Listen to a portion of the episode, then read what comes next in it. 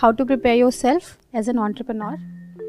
So uh, my question is कि there is lot of information, lot of knowledge, बहुत सारी books हैं और बहुत सारी चीज़ें हैं कि ऐसे कर लो ऐसे कर लो and these two they have already started और I I haven't started और मुझे actually में करना I'm doing something but I have to do that. So the topic is entrepreneurship और आप दोनों ऑलरेडी स्टार्ट कर चुके हो अपनी entrepreneurship की जर्नी आप माइक लेके बताइए हेलो uh, मैं आर्किटेक्ट हूँ after internships and everything I just wanted to you know touch the market a bit masters में जाने से पहले टू नो कि क्या होना चाहिए जो मेरी फ़ील्ड को आगे लेके जाए।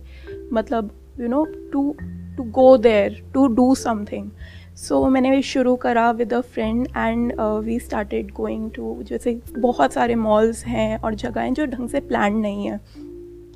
So we started you know मतलब उनके लोगों से उनके uh, जो उनके ओनर्स हैं उनसे बात करना and everything so my journey was more of exploring before actually starting the journey I was just exploring I was seeing कि क्या प्रॉब्लम क्या है और मुझे एक्चुअली में कहाँ पे हिट करना है. So now I am towards my masters and first job then masters अभी तो आप एक्सपेरिमेंट कर रहे हो एक तरीके से. जी, जी, उसके बाद में आप अपना मास्टर्स कंप्लीट करोगे उसके बाद में जॉब करोगे उसके बाद में maybe you might get into entrepreneurship जी बिल्कुल बिल्कुल. आप बताइए. सर मैं film maker turn engineer turn U X designer हूँ तो मैं ऐप्स डिज़ाइन करता हूँ। कॉलेज के बाद मैं एक बहुत अच्छी कंपनी में था बट मुझे रियलाइज़ हुआ कि यंग हूँ तो थोड़ा कुछ इंटरेस्टिंग करते तो मुझे एक ईमेल आया एक कपल का जो दे सेट कि फ़िज़िकल इवेंट्स नहीं होंगे वर्चुअल इवेंट्स होंगे। हमारा ये आइडिया है। मैं बोला हाँ मुझे डिज़ाइन करना है। तो एक साल मैंने उनके साथ बैठ के डिज़ाइन करा। अब हम उसी स्टार्टअप को ग्रो कर रहे हैं। तो हमने सीट फंडिंग रेस करी है। अब धीरे धीरे लोग हायर कर रहे हैं और सीख रहे हैं। आपका कॉन्सेप्ट क्या है कि वर्चुअल जो इवेंट्स होंगे how is it different from Zoom meetings sir Zoom तो बहुत बोरिंग होती है क्योंकि जूम की हर मीटिंग एक जैसी दिखती है।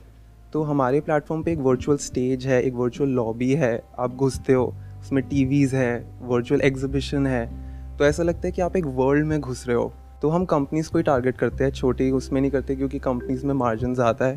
तो उसी में धीरे धीरे बढ़ तो बिज़नेस शुरू हो गया है? You have started getting orders हाँ जी हाँ जी sir we are 98 people now so you are one of the co-founders in that company और लाइक से तो नहीं बोल सकता क्योंकि आइडिया मेरा नहीं था but I am the one who designed the entire thing what I am asking is are you an entrepreneur और you are working in that company I am working in that company okay आप कुछ कहना चाहते हैं? बताइए। जो U X designing है architecture भी धीरे धीरे उसी फ़ील्ड में जा रहा है. बेसिकली ये स्पेस एक आर्किटेक्ट ने फिज़िकली डिज़ाइन करी है।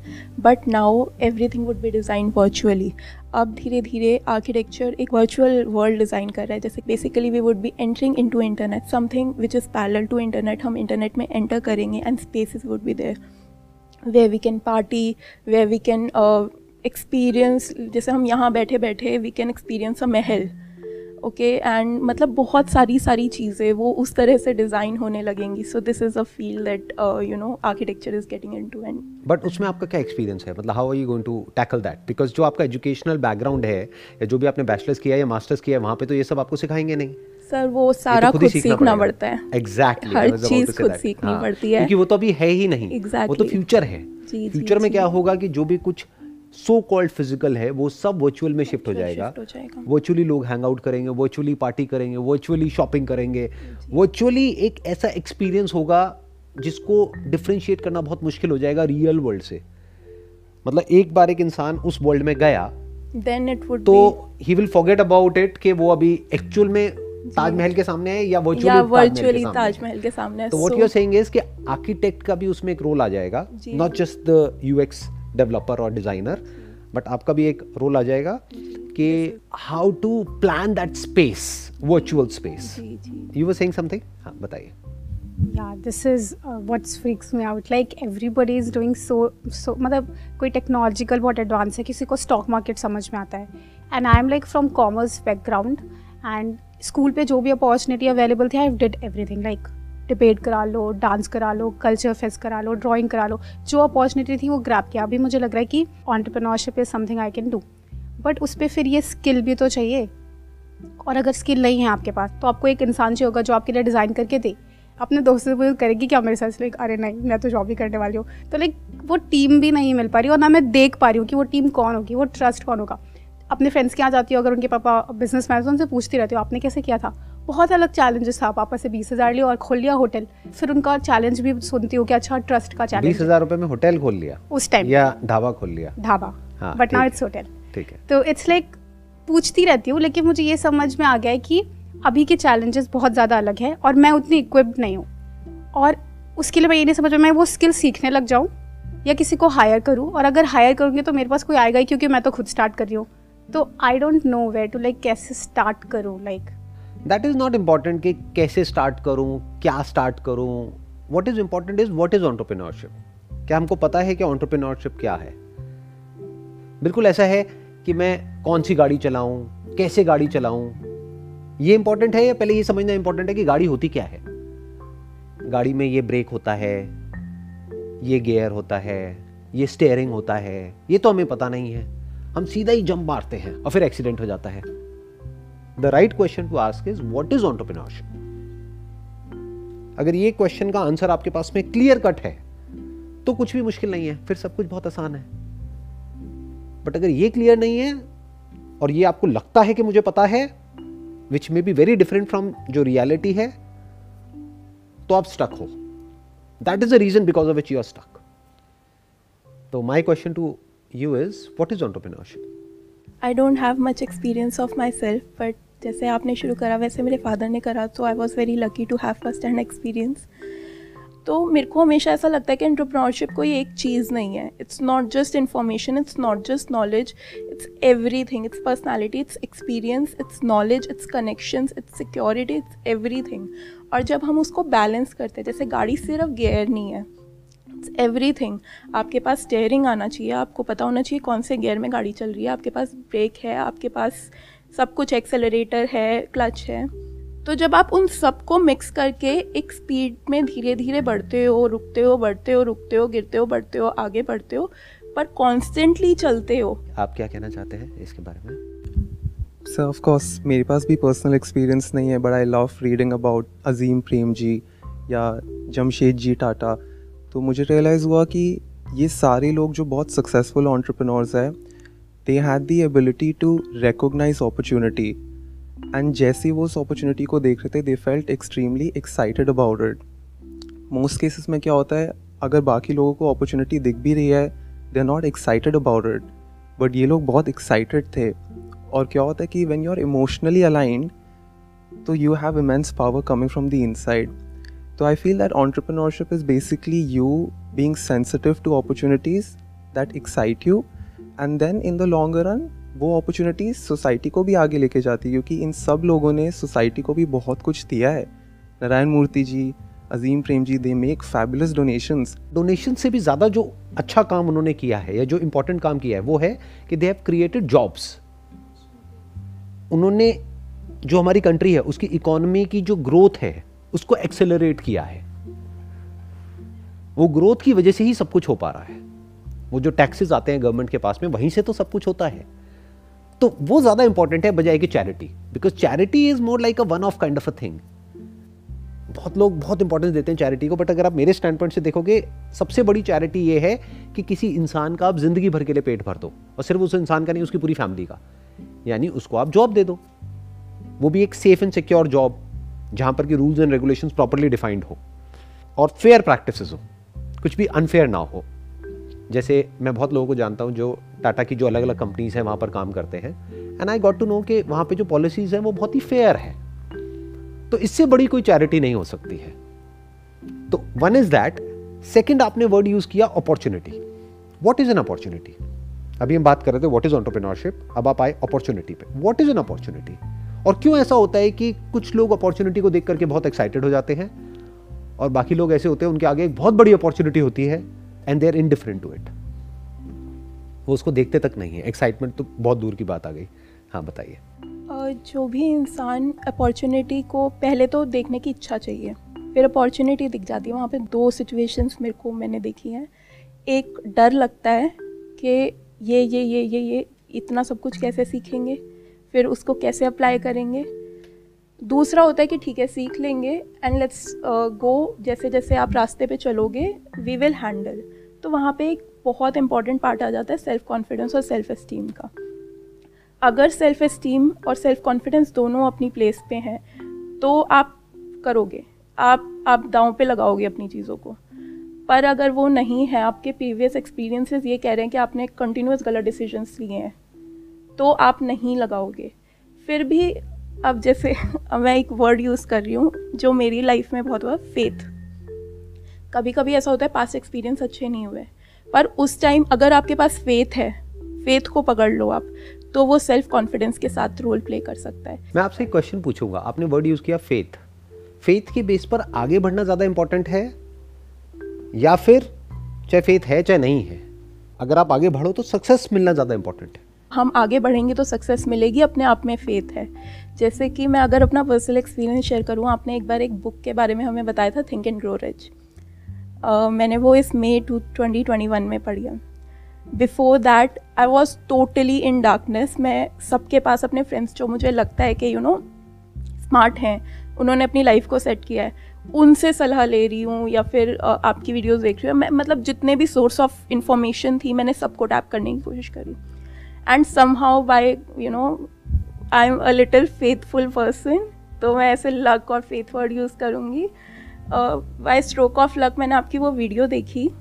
उससे मुझे रियलाइज़ हुआ कि इट्स नॉट जस्ट आपको कोई स्किल आनी चाहिए या फिर ये होता है या वो होता है। मुझे रियलाइज़ हुआ कि सक्सेस इज़ अ प्रोसेस और जब आपको उस प्रोसेस पे फेथ होने लगता है there faith comes not deity and god I believe in deity and god but the true basis of faith came from the humans ability to dream about something क्योंकि एक ड्रीम को actual reality बनाने के लिए आपको confidence लगता है और अगर कॉन्फिडेंस ना हो तो फेथ लगता है।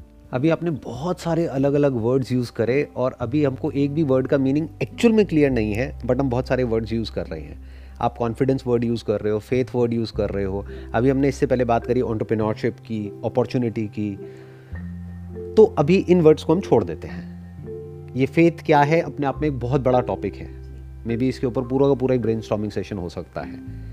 कि जो भी बिज़नेस करता है या करती है, उन सबको फेथ होता है तभी करते हैं। तो करना इंपॉर्टेंट नहीं है, क्योंकि 90 परसेंट लोग फेल हो जाते हैं।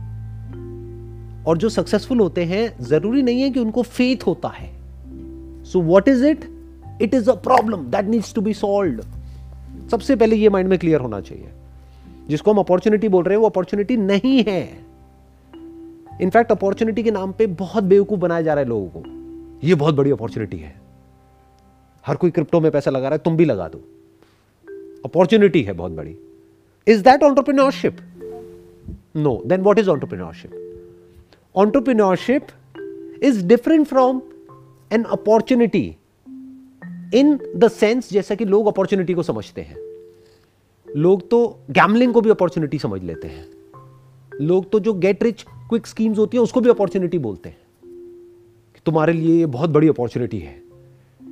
देखो, ये ज्वाइन करके तुम कितना पैसा कमा सकते हो, कितनी बड़ी अपॉर्चुनिटी है, किस बेस पे मैंने कमाया तो तुम भी कमा सकते हो। क्या वो ऑन्टरप्रिनोरशिप है? It has got nothing to do with entrepreneurship तो पहले अपॉर्चुनिटी के मतलब को एक्चुअल में समझते हैं, क्या है। Opportunity is not gambling opportunity is not going with the trend जो सब कर रहे हैं, वो करने लग जाओ। तो फिर वो अपॉर्चुनिटी कहाँ है?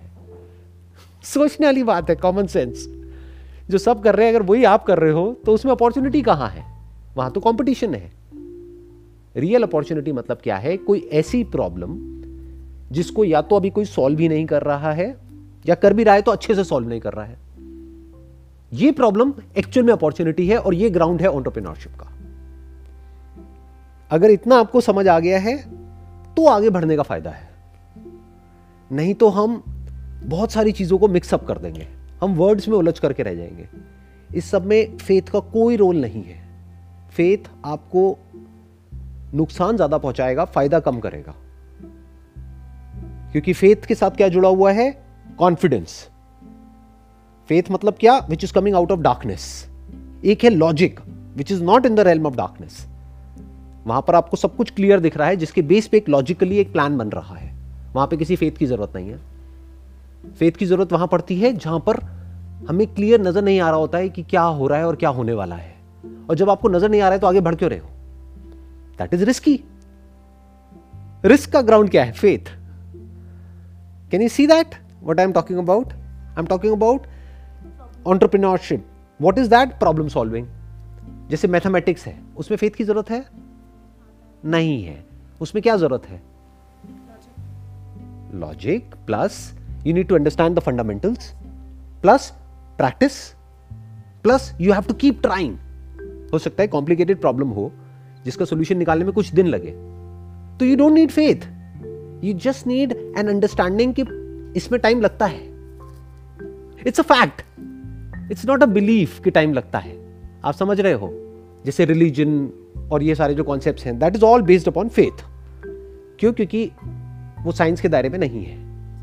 But entrepreneurship is in the realm of science it is science एक प्रॉब्लम को सॉल्व करना इज़ साइंस इंटेलेक्चुअल जो कॉन्सेप्ट है that has got nothing to do with science that is like more like intellectual stimulation intellectual speculation in fact speculation is not opportunity speculation में you need a lot of belief वो आपको फंसा देता है कि आज मैं ये स्टॉक मार्केट में इस शेयर के ऊपर पैसा लगा रहा हूँ। मुझे पूरा भरोसा है कि ये दस गुना हो जाएगा। तो ये सब क्या है? This has got nothing to do with entrepreneurship entrepreneurship की जो शुरुआत होती है that is to identify a problem may be in your life और समवन एल्स लाइफ और उस प्रॉब्लम को बहुत ही सिंपल तरीके से, आसान तरीके से सॉल्व करना। दैट इज़ ऑन्टरप्रिनोरशिप जैसे मान लो, पानी की वजह से लोगों को बीमारियाँ हो रही हैं। पानी गंदा है। तो ऑन्टरप्रिनोरशिप का मतलब क्या हुआ? अपॉर्चुनिटी को देखना और एक्साइटेड होना। ना। ऑन्टरप्रिनोरशिप मीन्स इस प्रॉब्लम को समझना कि एक जेन्युइन प्रॉब्लम है। क्या हो अगर हम साफ़ पानी दें और उसका एक रीजनेबल अमाउंट चार्ज करें? हो गई बिज़नेस की शुरुआत। जैसे मेरे करियर की शुरुआत कैसे हुई? मैंने मॉडलिंग से अपना करियर शुरू किया। देखा मॉडलिंग में क्या प्रॉब्लम है। 90 परसेंट से ज़्यादा जो मॉडलिंग एजेंसीज होती हैं उस टाइम भी और आज भी, वो फ्रॉड है जेन्युइन नहीं है, वो बेवकूफ़ बनाती हैं लोगों को। पैसे ले लेती हैं लेकिन काम नहीं देती है। ये क्या है? एक प्रॉब्लम है, जो मैंने फेस करी। तो मैंने कहा, क्या हो कि अगर एक जेन्युइन प्लेटफॉर्म उनको प्रोवाइड किया जाए? अब वो प्रोवाइड करने के लिए मुझे क्या चाहिए? फोटोग्राफी सीखनी पड़ेगी, सीख ली। क्या उसके लिए मुझे चार साल का फोटोग्राफी का कोर्स करना पड़ेगा?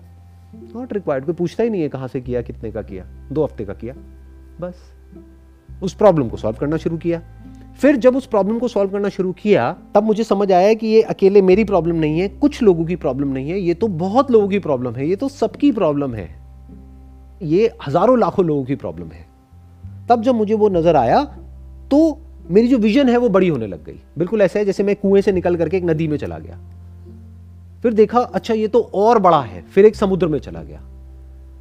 ये getting where I am coming from ऐसे बिज़नेस बड़ा होता है।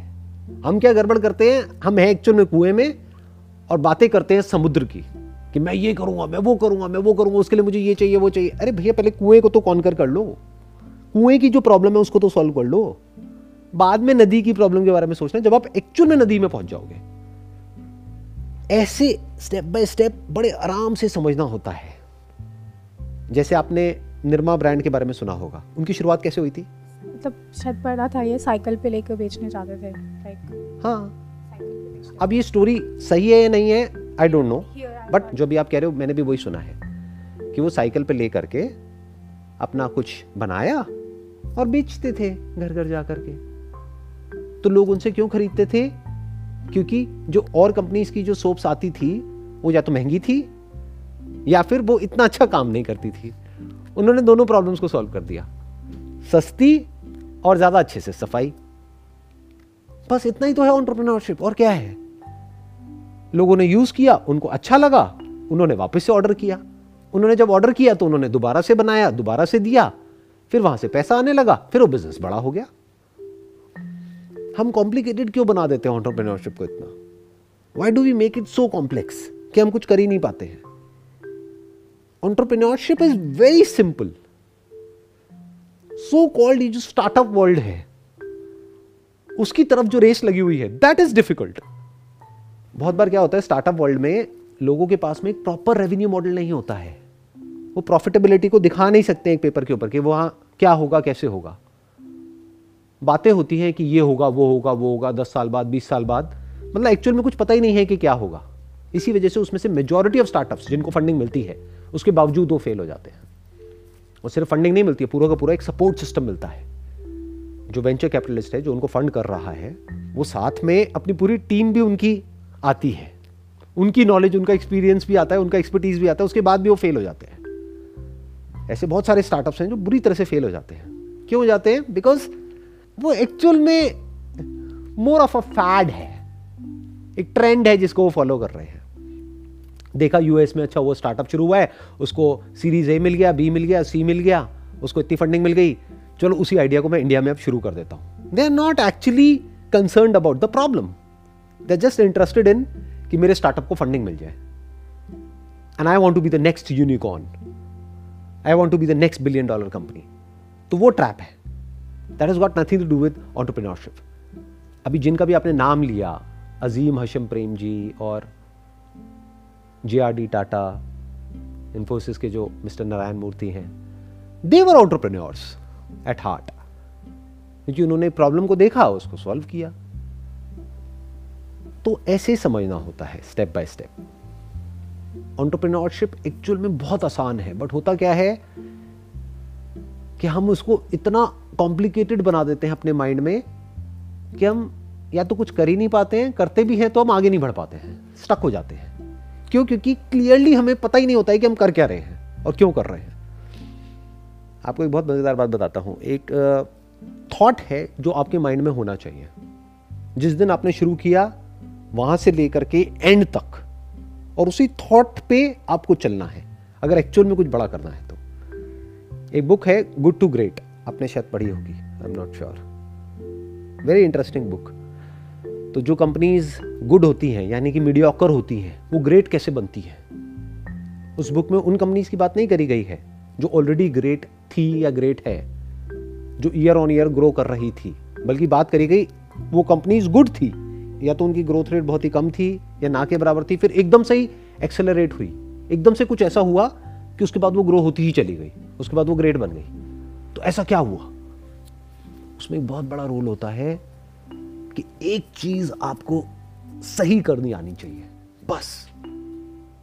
यानी एक प्रॉब्लम है, पहले उसको आइडेंटिफाई कर लो और उसको अच्छे से सॉल्व कर दो। बट ज़्यादातर केसेस में क्या होता है प्रॉब्लम होती नहीं है। अपॉर्चुनिटी होती है सो कॉल्ड अपॉर्चुनिटी मतलब क्या? उसका ग्राउंड क्या है? आपकी ग्रीड यानी आपको कुछ नज़र आ रहा है। विच मे और may not be based upon reality ground reality से बिल्कुल अलग है। कस्टमर के पास आप लेकर के गए, अपनी ऐप सो कॉल्ड बहुत लोग ये एप्स का बड़ा ट्रेंड चल रहा है आजकल। जिससे पूछो स्टार्टअप में क्या कर रहा हूँ? अपनी ऐप बना रहा हूँ। अरबों खरबों ऐप्स ऑलरेडी हैं। How is your app different how is it adding some kind of value to the user उसका क्लियर कट आंसर नहीं है उनके पास में। बस उनको अपॉर्चुनिटी नज़र आ रही है। बढ़िया सी ऐप बना दी। बढ़िया मतलब क्या? जो उनको बढ़िया लगती है। जब वो ऐप फाइनली किसी के मोबाइल में गई उन्होंने एक दो दिन रखी, क्योंकि ऐड देखी थी कहीं पर। तो डाउनलोड करी, एक दो दिन यूज़ किया, हटा दिया। बेकार है। ऑन्टरप्रिनोरशिप को हम ये समझते हैं कि बहुत ही ग्लैमरस वर्ल्ड है। ऐसा नहीं है। यहाँ पर भी हर्ड मेंटेलिटी चलती है, क्योंकि आदमी का जो दिमाग है, आदमी, औरत वट उसका जो दिमाग है, वो तो वैसा ही है ना। वो प्रिमेटिव है, जानवरों के जैसा है। यानी कि वो हर्ड में चलता है। वो वही करता है जो सब कर रहे होते हैं। तो देखने में लगता है कि वो ऑन्टरप्रेन्योर कुछ अलग कर रहा है बट एक्चुअल में वो वही कर रहा होता है जो सब कर रहे होते हैं। सब क्या कर रहे हैं? सब बेसिकली फंडिंग को सीख कर रहे हैं तो वो भी फंडिंग को सीख कर रहा है। अब वो क्या देखेगा कि फंडिंग मिलती कैसे है? अब जैसे जिसको मिली, उसको तो मिल चुकी है। एक दो प्लेयर्स आ गए ना तो गैप फिल हो चुका है। अब वहाँ पे तीसरे की, चौथे की या दसवें की जगह ही नहीं है। बट हज़ारों लाखों लोग उसी में ट्राई कर रहे हैं। इसको इमेजिन कर लो, यहाँ पे चार चेयर्स पड़ी हैं बट यहाँ पर लाखों लोग हैं जो इन्हीं चेयर पे आकर के बैठना चाहते हैं। तो how that entrepreneurship is different from जो भी कॉम्पिटेटिव एग्ज़ाम्स के वर्ल्ड में हो रहा है? How is it different it's not different वहाँ भी सक्सेस रेशियो अगर देखोगे कॉम्पिटेटिव एग्ज़ाम्स में that is point one percent point zero one percent whatever startup world में भी यही है। कितने लोग फंडिंग सीख करते हैं, उसमें से कितनों को मिलती है? तो फ़र्क क्या है? कुछ भी नहीं। बट मैं जिसकी बात कर रहा हूँ that has got nothing to do with speculation that has got nothing to do with following a trend, that has got nothing to do with so called opportunity. That is simple problem solving. आप मुझे problem बताओ, ये छोड़ो कि आपको क्या करना है, क्या नहीं। मैं आपको बताऊँगा उस प्रॉब्लम को सॉल्व करके कैसे एक बिज़नेस खड़ा किया जा सकता है। जैसे आपको क्लियर नहीं है कि मेरे माइंड में हज़ार थॉट्स आते हैं कि मैं ये कर लूँ, वो कर लूँ, वो कर लूँ, जा करके मैं औरों से बात भी करती हूँ, लेकिन लोग मना कर देते हैं। क्यों कर देते हैं? क्योंकि अभी आपको खुद को ही क्लियर नहीं है कि मुझे करना क्या है। जब आपको क्लियर होगा, तभी तो लोग जुड़ेंगे आपके साथ आकर के। जैसे अगर आपको रोड क्रॉस करनी है तो आप किस आदमी का जाकर के हाथ पकड़ोगे? अगर आप खुद नहीं देख सकते हो तो। किसी ऐसे इंसान का जो देख सकता है। अब आप बताओ, कोई ऐसी प्रॉब्लम जो आपने या तो खुद फेस करी हो, या you are passionate about solving that problem जो आपको क्लियर नज़र आ रही हो कि दुनिया में लोग फेस कर रहे हैं और इसका अभी प्रॉपर सोल्यूशन नहीं है। So many problems like so many like tell about the biggest problem not the biggest problem of my life is food I live in a PG I see the channels जहाँ पे मुझे पता है कि अच्छा ये वाला नमक नहीं खाना चाहिए because not good for I have P C also तो आई नो कि किस तरह का तेल अगर रिप्लेस कर देंगे तो पकौड़े तल के खाओ हेल्थ को कुछ नहीं होगा. अगर तुम सरसों के तेल में खाओगे तो पकौड़े पकौड़े खाओ, कुछ प्रॉब्लम नहीं है. लेकिन तुम रिफाइन में खाओगे तो प्रॉब्लम है. इस नमक को चेंज कर दोगे तुम्हारी लाइफ आसान हो जाएगी. आई थिंक ये बहुत बड़ी प्रॉब्लम है और लोग बहुत माइंडलेसली कर रहे हैं. किसी को कोई फ़र्क नहीं पड़ता. देसी की सब्ज़ी का कलर अच्छा नहीं है यार तो सब्ज़ी नहीं खाऊँगे. और पीजी में जो खाना आता है उसमें भी प्रॉब्लम है. कुछ भी नहीं करना है. सिंपल से जाके उनकी इंग्रेडिएंट्स को रिप्लेस कर देना। तुम दस रुपये वाला नमक लेते हो, कोई बात नहीं, तीस वाला हम नमक डाल देंगे हेल्थ भी सही हो जाएगी। प्लस मेरा my brother was laughing at me मैंने कहा, मैं आयुर्वेदिक फुल्की स्टार्ट करूँगी, कि फुल्की खाना है ना तो आटे की फुल्की होगी, और ऑयल का तेल में होगा, और मसाला अच्छा होगा, खाते रहो फुल्की। तो पापा जय कम से कम पाँच दिन ऐसे थे आयुर्वेदिक फुल्की स्टार्ट करेगी। तुझे बस पढ़ना नहीं है बस ये तो आई थिंक ये फ़ूड वाली प्रॉब्लम बहुत बड़ी है क्योंकि मेरे साथ ये प्रॉब्लम हो रही है। पीजी में आप रहते हो और वहाँ पर ये प्रॉब्लम फेस कर रहे हो। Why are you so passionate about this problem are you passionate about this problem yes because I want to fit in my clothes and I know कि पूरी दुनिया की लड़कियाँ चाहती है फिट करना। और उसका सबसे मेजर खाना है लाइक like, कुछ भी कर लोगे तुम खाना सही नहीं खाओगे तुम कितनी भी एक्सरसाइज करोगे कुछ फ़र्क नहीं पड़ने वाला। खाना सही खाओ एक्सरसाइज दस मिनट की वॉक कर लो। मेरे को मतलब मैंने इस चीज़ पे इतना ज़्यादा कर लिया ना लाइक खाने की रिसर्च एक्सरसाइज की research intermediate fasting body mind मुझे उसकी नॉलेज है। और मेरी वो स्किल नहीं है मैं कॉमर्स बैकग्राउंड से तो लोग वो मेरी स्किल समझते हैं लेकिन मेरी स्किल ये है। आई कैन टेल कि तुम वेट क्यों नहीं रिड्यूस कर पाए? आई कैन टेल कि इस खाने में क्या प्रॉब्लम है। अच्छा इसमें ये आयरन की कमी कैसे? आई नो दैट थिंग आपने खुद ने लूज किया weight yes but it's like Motu Patlu चलता है मेरे साथ। कभी कम हो जाता है, अभी एग्ज़ाम आ रहा है कैट का तो पढ़ना होता है तो टाइम निकाल नहीं पा रही हूँ तो पार्क में जाऊँगी तो आई नो की मतलब इट्स लाइक गेन होता है गेन कम हो जाता है। लेकिन I know the process is well और वो वर्क भी करता है दूसरों के लिए बता भी सकती हूँ, लेकिन there like why will I hear you अगर मैं तुम कुछ सही भी बता रही हूँ कि ये मत खाओ तो पीपल आर लाइक मैं क्यों सुनूँ? मुझे नहीं करना। तो ये अवेयरनेस कैसे आएगी? और प्रॉब्लम ये भी है comfort zone it's like I can see अभी मैं टीचर में हूँ, उसके बाद ये कर लूँगी, उसके बाद ये कर लूँगी इट्स लाइक सेट इसके बाद यहाँ पे प्रॉब्लम है। तो कभी कभी ये भी होता है कि ठीक है, कल कर लूँगी। अच्छा एग्ज़ाम के बाद कर लेती हूँ। अब जैसे ही एग्ज़ाम पास में आ रहा है और आई नो कि मैंने पूरी दुनिया को अब बोल के रखा है कि इसके बाद मैं पढ़ाई पे अपना टाइम नहीं वेस्ट करूँगी। This is the last chance I am giving because एक साल पढ़ लिया तो दोबारा पढ़ के देख लूँ। तो अब डर लग रहा है। अब लग रहा है अब तो कुछ करना ही पड़ेगा। और अब वो डोर्स नहीं दिख रहे हैं। अब इट्स लाइक कि हाँ प्रॉब्लम है, इसकी प्रॉब्लम है रेस्ट रूम की प्रॉब्लम है। बहुत सारी प्रॉब्लम है। कौन सी प्रॉब्लम सेलेक्ट करूँ? सारी तो प्रॉब्लम फेस करी है। होटल्स की प्रॉब्लम फेस करी है। ये सीट फंडिंग वाला Thiel's fellowship and all that मैंने डाला कि हाँ ठीक है फंडिंग मिल जाए। बिल्कुल सही। क्या करूँगी उस फंडिंग का? बीस लाख दे देंगे तो कहाँ लगाऊँगी? अभी थोड़ा क्लियर हो रहा है। आई थिंक मैं बहुत ज़्यादा बोल रही हूँ। Do have something to say sir just one thing जब आप प्रॉब्लम सॉल्विंग की बात कर रहे थे तो that something that truly truly help me and that is key being very careful कि आपके पहले चार पाँच कस्टमर्स कौन है। बिकॉज़ जब हम प्रॉब्लम सॉल्व करते हैं तो एजम्पन्स के बेस पे चलते हैं कि ये प्रॉब्लम है। फिर जब आप पहले पाँच कस्टमर से बात करते हो तो आपको रियलाइज़ होता है कि ये सारी एजम्पन्स थी और प्रॉब्लम कुछ और थी। बट अब फ्लिप साइड ये कि अगर वो पाँच कस्टमर्स गलत है तो वो आपको गलत फीडबैक दे देंगे और फिर आपका प्रोडक्ट ही पिवट हो जाएगा।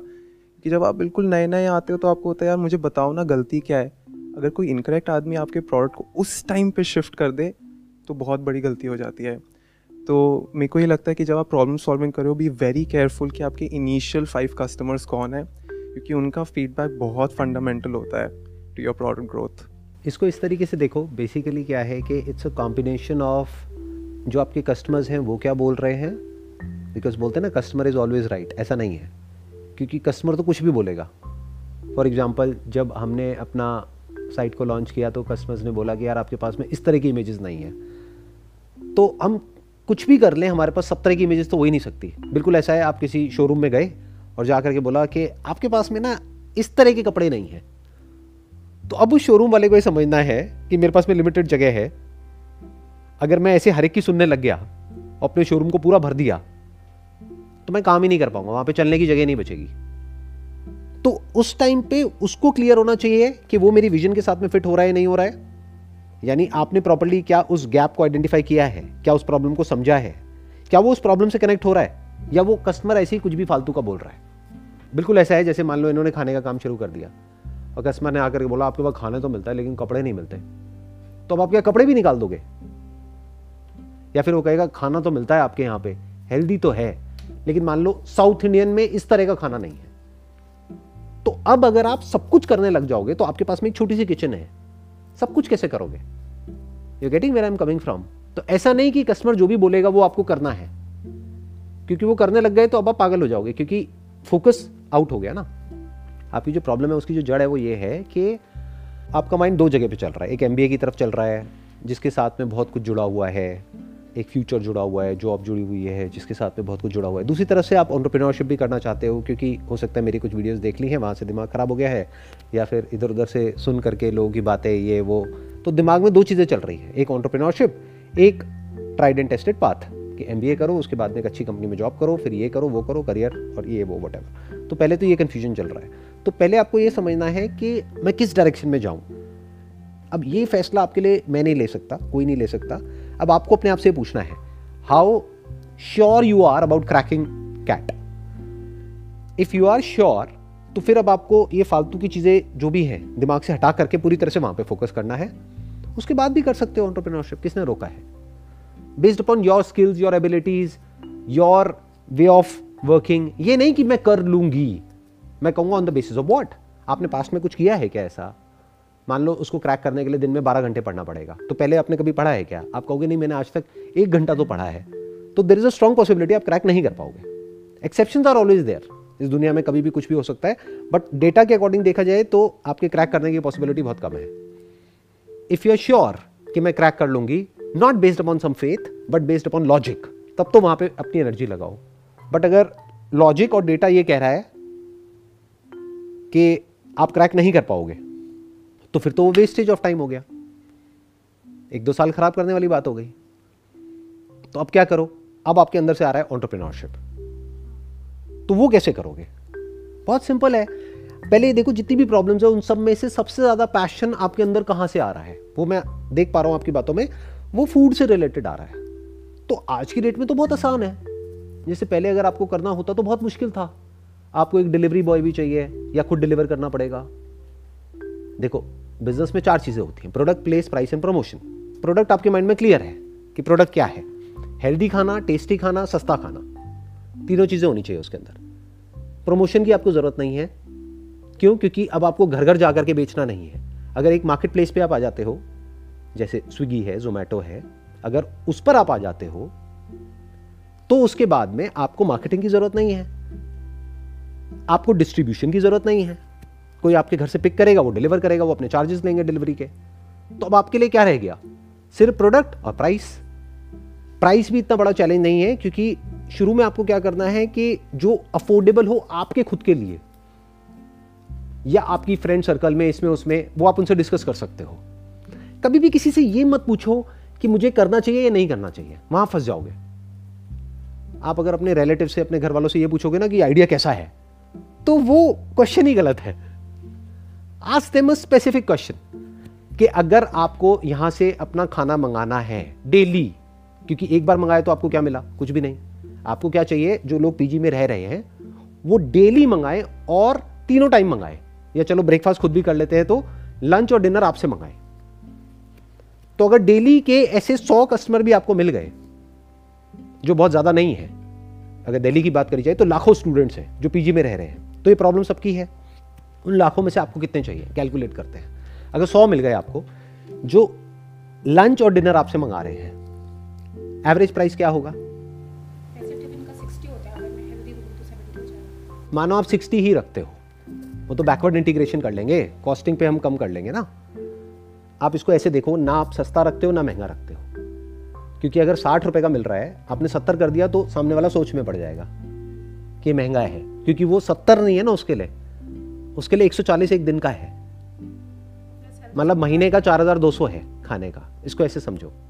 तो आप उसको ना बढ़ाओ, ना कम करो। आप ये देखो मार्केट ऑपरेटिंग रेट क्या है? वो आपने कहा साठ रुपए है। साठ रुपए में वो क्या दे रहे हैं? उनसे मंगा लो। ये आर एन डी हो गई। चार पाँच लोगों से मंगा के देखो। आपने देखा अच्छा वो ये दे रहे हैं, ये दे रहे हैं, ये दे रहे हैं। तो एक तो आपने ज़्यादा दिया। और प्लस लोगों को थोड़ा सा ज़्यादा मिल जाए तो बड़ा अच्छा लगता है। जैसे जब कहीं से जूस पीते हो तो जूस इतना अच्छा नहीं लगता। जब एंड में वो जो बचा हुआ थोड़ा सा देता है ना, वो बड़ा अच्छा लगता है। फिर इंसान दोबारा जाता है उस जूस की दुकान पर तो आपने क्या किया? थोड़ा सा कुछ एडिशनल दिया या थोड़ा सा कुछ ऐसा दिया जो और लोग नहीं दे रहे हैं, जिससे कि मज़ा आ गया। मे बी हेल्दी मीठा या may be something else I am just thinking कि ऐसा क्या दोगे? हो सकता है थोड़ी सी नमकीन या कुछ भी ऐसा कि खाने के साथ में थोड़ा बोरिंग है तो थोड़ा सा कुछ करारा आ गया, थोड़ा सा कुछ मीठा आ गया, थोड़ा सा कुछ कर दिया साथ में, ताकि वो एक्चुअल में मज़ा आए और हर बार कुछ अलग होए। ताकि उनको एक सरप्राइज़ एलिमेंट बना रहे। कि दोपहर को कुछ और, नहीं तो बोरिंग हो जाता है ना सेम सेम सेम फिर वो क्या करेंगे? चेंज करेंगे। वो किसी और से मंगाएँगे। तो आपने डिसाइड कर लिया कि हफ़्ते में सात दिन में मैं रोटेट कर दूँगी। मे बी उसको ऑप्शन दे दिया। आजकल तो उनके पास में ऑप्शन होता है सिलेक्ट करने के लिए। कि आपको ये चाहिए ये चाहिए ये चाहिए एड ऑन में। एड ऑन को सस्ता कर दो ना।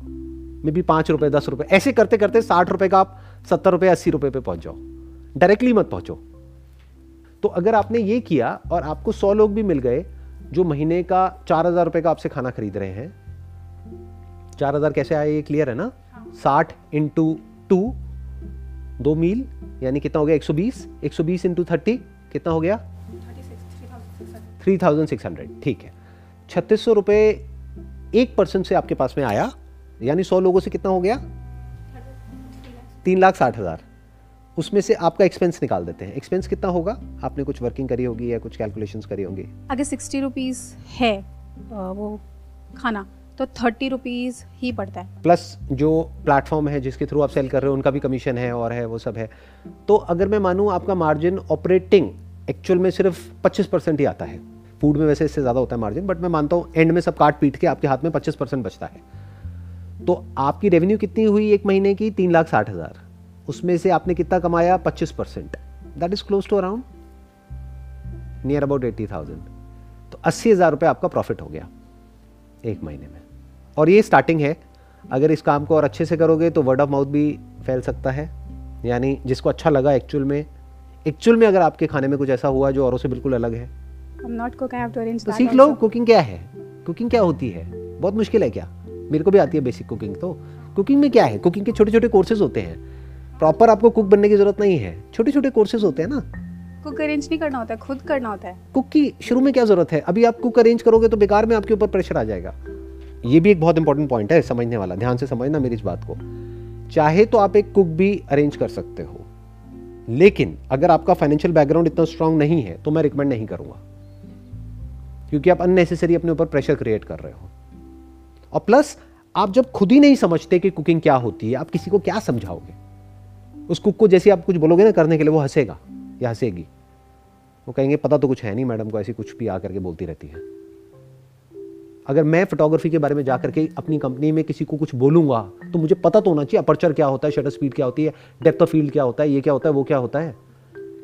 नहीं तो वो कहेंगे कि ये बाबू तो बेवकूफ़ है, कुछ भी बोलता है। You getting where I am coming from तो उसके दो बेनिफिट हो रहे हैं। एक, आप कुकिंग सीख रहे हो, और कुछ नहीं तो अगर काम नहीं भी चला लाइफ में कुकिंग तो काम आएगी खुद के तो काम आई जाएगी। अगर कुकिंग का आपने बेसिक सा कोर्स कर लिया, पाँच दस हज़ार रुपये का कहीं से तो आपका गया क्या? एक हॉबी की तरह देख लो, और घर से आपने शुरू किया। अगर पूरे महीने में दस ऑर्डर भी आए, तब भी आपका गया क्या? कुछ भी नहीं। और जब ऑर्डर बढ़ जाएँगे तो कुक रख लो। और उस कुक को खुद ट्रेन करो। अब अगर वो कुक नहीं भी है, तब भी आप उसको कुक बना सकते हो। अगर आप खुद कुक हो तो। जैसे हमारी कंपनी में जितने भी फोटोग्राफर्स हैं उन्होंने एक्चुअल में कहीं से कोई प्रोफेशनल कोर्स नहीं किया हुआ है फोटोग्राफी का। उन सबको मैंने सिखाया है। समझ रहे हो मैं क्या कहना चाह रहा हूँ? इट्स सिंपल एक्चुअली बट हम करते क्या हम चीज़ों को कॉम्प्लिकेटेड कर देते हैं। जैसे आप घर पे जाकर के बात करोगे मेरे को कुक को रिक्रूट करना है अच्छा उसकी सैलरी है पंद्रह हज़ार रुपये वो कहेंगे चुपचाप बैठ जाओ। बट अगर आप खुद कुकिंग का कोर्स करने जा रहे हो तब तो मुझे नहीं लगता कि आपके घर वालों को कोई प्रॉब्लम होगी किसी तरह की। खुश हो जाएँगे। क्यों? बैक टू द बेसिक यही तो चाहते थे। खाना बनाओगी, रोटियाँ बनाओगी, मैं सिखा देती हूँ, मम्मी सिखा देगी, अम्मा सिखा देगी, अम्मा की रेसिपी कितनी अच्छी होती है। तो बहुत लोग बैठे हैं सिखाने वाले, वहाँ से सीख जाओगे, नहीं तो प्रोफेशनली भी सीखो और उनसे भी सीखो, सबसे मिला करके सीखो ना, खुद पहले एक कमाल के कुक बनो ना। तभी तो एक्चुअल में you are passionate about solving the problem नहीं तो you just interested in money कि मैं फटाफट से कुक रखूँगी, उसको इतना सैलरी दूँगी, इतना यहाँ से ये बिक जाएगा, फिर इतने पैसे आ जाएँगे। Now you are looking at the opportunity not the problem the real problem is not कि अच्छा खाना नहीं है है अच्छा खाना मिलता है। प्रॉब्लम यह है कि ऐसे लोग जो कि पैशनेट हैं कुकिंग को लेकर के, जो उस कुकिंग में सिर्फ़ कुक ना करें, बल्कि अपना पूरा पैशन उसमें झोंक दे, ऐसे लोग बहुत कम है। तो if you can be one of them तो ये आपकी फाउंडेशन हो गई आपकी कंपनी की। इसके ऊपर अब आप कितनी भी बड़ी बिल्डिंग खड़ी कर सकते हो। ऐसे बहुत कम लोग सोचते हैं। करते क्या है? बिज़नेस को इतना कॉम्प्लिकेटेड बना देते हैं। मैं क्या कर रहा हूँ? सिंपल करता चला जा रहा हूँ। बिल्कुल सिंपल। आसपास में पैम्फलेट निकलवा दो। न्यूज़पेपर्स आते होंगे आपके घर के आसपास में, यहाँ पे, वहाँ पे। उसमें पैम्फलेट डलते हैं। मानो एक पैम्फलेट पड़ा आपको पचास पैसे का तो दस हज़ार पैम्फलेट कितने के हो गए? पाँच हज़ार रुपए के। पाँच हज़ार पैम्फलेट्स आपने बंटवाए किसी ऐसे एरिया में अपने घर के आसपास में, जहाँ पे आपको पता है पीजीज बहुत ज़्यादा हैं। पीजीज का भी एक हब होता है। कुछ ऐसे एरियाज़ हैं दिल्ली में, जहाँ पे बहुत ज़्यादा पीजीज हैं वहाँ पर। तो स्पेसिफिकली वहाँ पे हेडलाइन में मेंशन करो। तो अगर इस तरह से आप आगे बढ़ते हो और इस तरह से आगे चलते हो तो ना तो कोई रिस्क है? टाइम रिस्क है। टाइम क्यों रिस्क है? क्योंकि अगर आपने उसको रूल आउट कर दिया है इसीलिए मैंने शुरुआत में आपसे क्या पूछा कि if you are confident about cracking CAT no that's not the problem problem is कि पहली बात तो फेलियर का एक वो रहता है कि फेल हो गए तो क्या? प्लस ये जो माइंडसेट है कि तुमने इतने साल से सेम चीज़ लाइक मेरे पापा एग्जांपल देते हैं कि तुम 99 रन बनाने के बाद तुम कह रही हो कि अब तुम्हें बैटिंग नहीं करनी है। तो तुम पूरे ज़िंदगी पढ़ ही क्यों रही हो अगर तुम्हें कुछ अलग करना है? दैट्स ओके इट्स फाइन लेकिन मैंने ये चीज़ करी। क्या अभी हम एक बार को जो और लोग कहते हैं फैमिली में इसमें उसमें उनको सबको एक बार साइड में रख सकते हैं? अभी आपकी बात करें। फैमिली इज़ पापा ना वो कैसे आपके बारे में गलत बोल सकते हैं? नहीं नहीं that is okay but all I am saying is कि उनको कैसे डील करना है वो आपके पापा है मेरे पापा तो नहीं है तो आप अपने आप देखोगे कि उनसे कैसे डील करना है राइट अभी हम वहाँ नहीं जाते हैं। तो अभी हम बात करते हैं कि जहाँ से इस टॉपिक को हमने शुरू किया था आज के सेशन को दैट इज़ ऑन्टरप्रीनोरशिप आपको क्लियर हुआ एंटरप्रेन्योरशिप क्या है? हाँ, अब इसके साथ में जो प्रॉब्लम्स हैं वो आपकी प्रॉब्लम है मेरी नहीं है।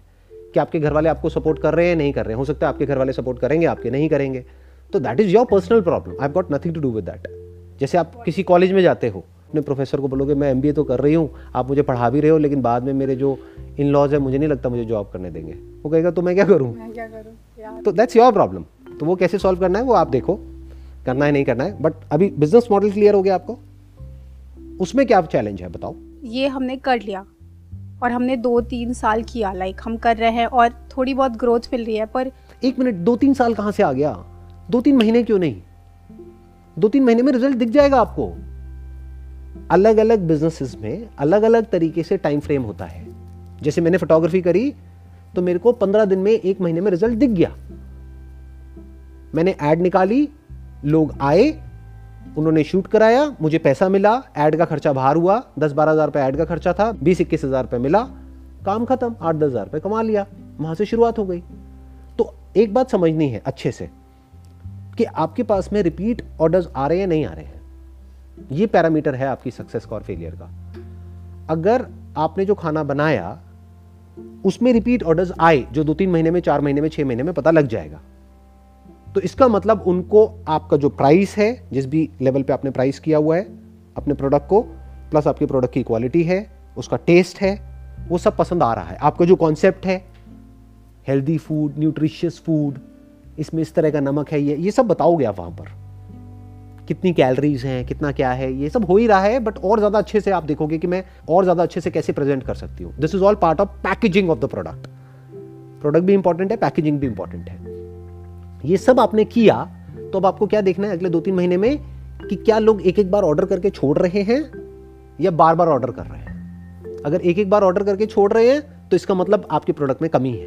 अब उसको इंप्रूव करो। अगर बार बार ऑर्डर कर रहे हैं तो? अच्छा लग रहा है। अच्छा लग रहा है। अब अगर दस को अच्छा लग रहा है तो क्या सौ को नहीं लग सकता? क्या हज़ार को नहीं लग सकता? दस हज़ार को नहीं लग सकता? कितना बड़ा बिज़नेस मॉडल है। कितने पीजीज हैं पूरे इंडिया में। उन सबको आप केटर क्यों नहीं कर सकते? ऐसे बड़ा सोचते हैं। अभी प्रॉब्लम क्या है कि मैंने शुरुआत छोटी करी है तो आप छोटा ही सोच रहे हो। आपको लग रहा है कि ये यहीं तक अटक जाएगा। ऐसा नहीं है। एक कदम से शुरुआत करी है, लेकिन इसका मतलब ये थोड़ी है कि हम एक कदम ही चल सकते हैं। एक एक कदम करके हम हज़ारों किलोमीटर तक चल सकते हैं ना? तो दूर तक देखो क्या हो सकता है। अगर आपके पास दस लोगों के भी रिपीट ऑर्डर्स आ सकते हैं रेगुलरली तो समझ जाओ कि you are in for something very big दस के आ सकते हैं तो सौ के भी आ सकते हैं, हज़ार के भी आ सकते हैं, एक लाख के भी आ सकते हैं। मतलब जो हमने पैसे की बात करी, अस्सी हज़ार रुपये महीना नहीं है फिर वहाँ पर। वहाँ पर आठ लाख रुपए महीना है। अगर यहाँ तक आप सोच पा रहे हो तो। बिज़नेस मॉडल आपको क्लियर हो गया? Very much it was pleasure talking to all of you wish you all the best